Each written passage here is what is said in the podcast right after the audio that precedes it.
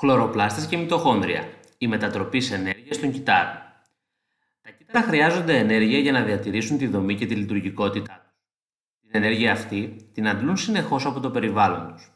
Δεν αρκεί όμως μόνο η εισαγωγή ενέργεια στα κύτταρα. Χρειάζεται και η μετατροπή της σε μορφή τέτοια που να μπορεί να χρησιμοποιηθεί από τα κύτταρα για την παραγωγή έργου, μηχανικού, χημικού, μεταφοράς ουσιών κτλ.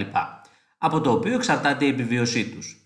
Τα οργανίδια του ευκαριωτικού κυτάρου, τα εξειδικευμένα στη μετατροπή της εξωτερικής ενέργειας σε χρησιμοποιήσιμη μορφή, είναι οι χλωροπλάστες και τα μυτοχόνδρια. Χλωροπλάστες. Υπάρχουν μόνο στα κύτταρα των πράσινων τμήματων των φυτών. Στα οργανίδια αυτά γίνεται η φωτοσύνθεση. Οι χλωροπλάστες περιβάλλονται από διπλή στοιχειώδη μεμβράνη.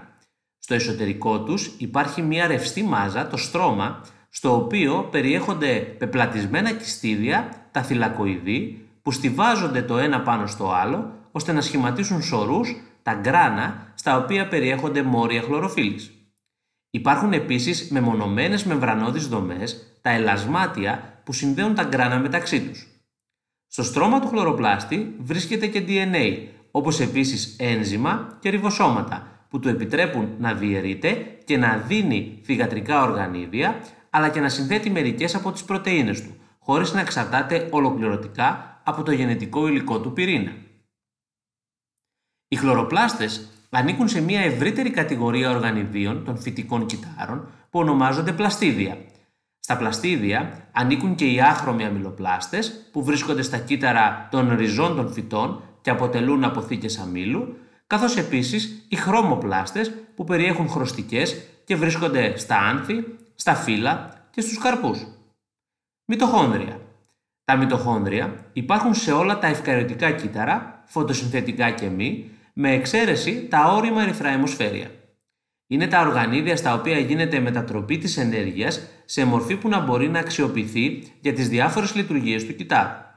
Το σχήμα των μυτοχονδρίων ποικίλει επίμικες, σφαιρικό ή οειδές, όπως ποικίλει και ο αριθμός τους στους διάφορους τύπους κυτάρου. Γενικώς, κύτταρα που έχουν υψηλές απαιτήσεις σε χημική ενέργεια, όπως τα μυϊκά, έχουν και πάρα πολλά μυτοχόνδρια, ενώ κύτταρα με μικρότερες ενεργειακές απαιτήσεις έχουν μικρότερο αριθμό μυτοχονδρίων. Όπως οι χλωροπλάστες, έτσι και τα μυτοχόνδρια περιβάλλονται από διπλή στοιχειώδη μεμβράνη. Η εξωτερική μεμβράνη είναι λία, ενώ η εσωτερική παρουσιάζει αναδιπλώσεις προς το εσωτερικό του μυτοχονδρίου. Στις αναδιπλώσεις αυτές εντοπίζονται διάφορα ένζημα.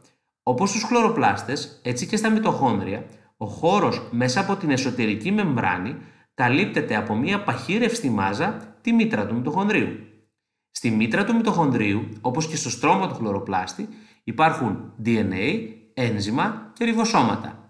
Τα οργανίδια δηλαδή αυτά διαθέτουν τον απαραίτητο εξοπλισμό που τους εξασφαλίζει μια σχετική γενετική αυτοδυναμία. Χάρη σε αυτό το μηχανισμό μπορούν να παράγουν ορισμένες πρωτεΐνες και να διπλασιάζονται ανεξάρτητα από τον διπλασιασμό του κυτάρου.